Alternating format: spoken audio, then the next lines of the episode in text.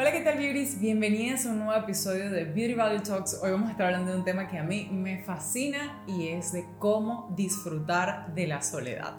Sí, y probablemente tú te estés preguntando por qué la soledad, porque es un tema muy controversial y además un tema que yo he disfrutado hablar desde que tengo cuenta de Instagram, así que Hoy vamos a repasarlo porque además creo que es un concepto que nos acompaña constantemente y al que las mujeres le, solemos tener miedo. ¿Por qué?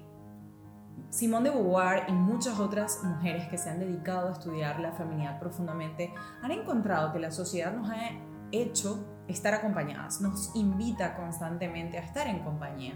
Cuando empiezas el colegio, todo el mundo empieza a preguntarte por tus amiguitas, eh, luego cuando vas creciendo, tú invitas a tus amigas al baño. Eh, y cuando creces la gente te empieza a preguntar por tu novio o por tu pareja.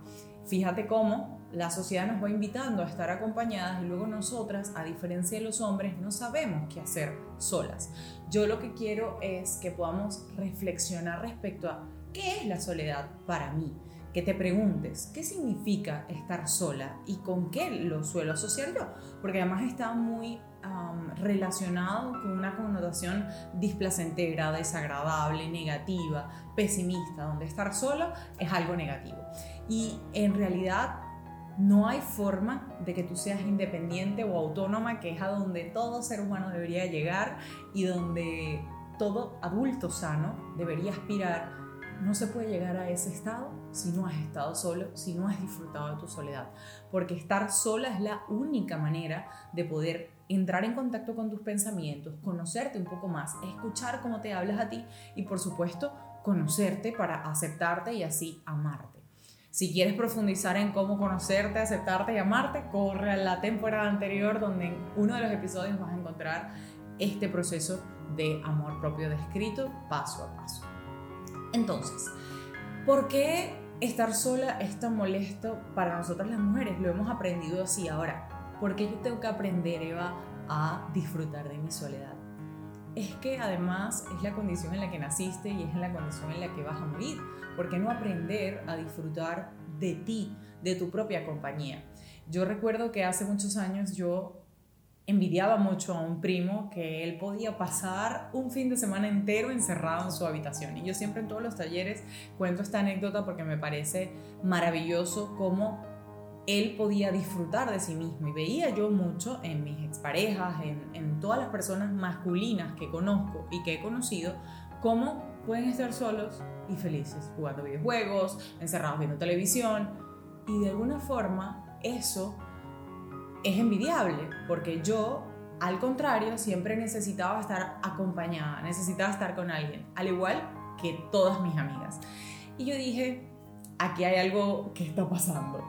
Y decidí forzarme un día, tal y como mi primo lo hacía, a encerrarme en una habitación. Y cuando llegó el lunes, después de ese fin de semana encerrada a solas, que fue además una tortura, me di cuenta que no me había muerto. Es decir, no pasó nada. Estar sola no fue nada grave. Tuve que lidiar con mi ansiedad y con mis pensamientos, pero no pasó nada más allá. Pude conocerme, pude probarme a mí, pude forzarme a algo eh, que además me permitió entender que puedo disfrutar de mí. Y a partir de allí mi vida cambió pude comer sola en un restaurante, pude ir al cine sola, pude disfrutar de caminar sola por la calle, de ir a un destino sin necesidad de que alguien me acompañe, porque además el tener siempre una compañía es limitante, porque cuando esa persona no puede, no fuiste y te perdiste el plan que querías hacer. Entonces, qué importante es poder encontrar esos espacios para ti.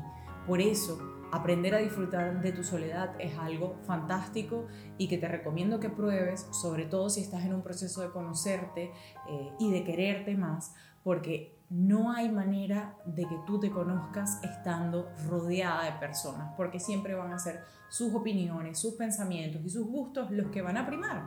Pero cuando tengas tú la oportunidad de preguntarte, ¿a dónde quiero ir hoy?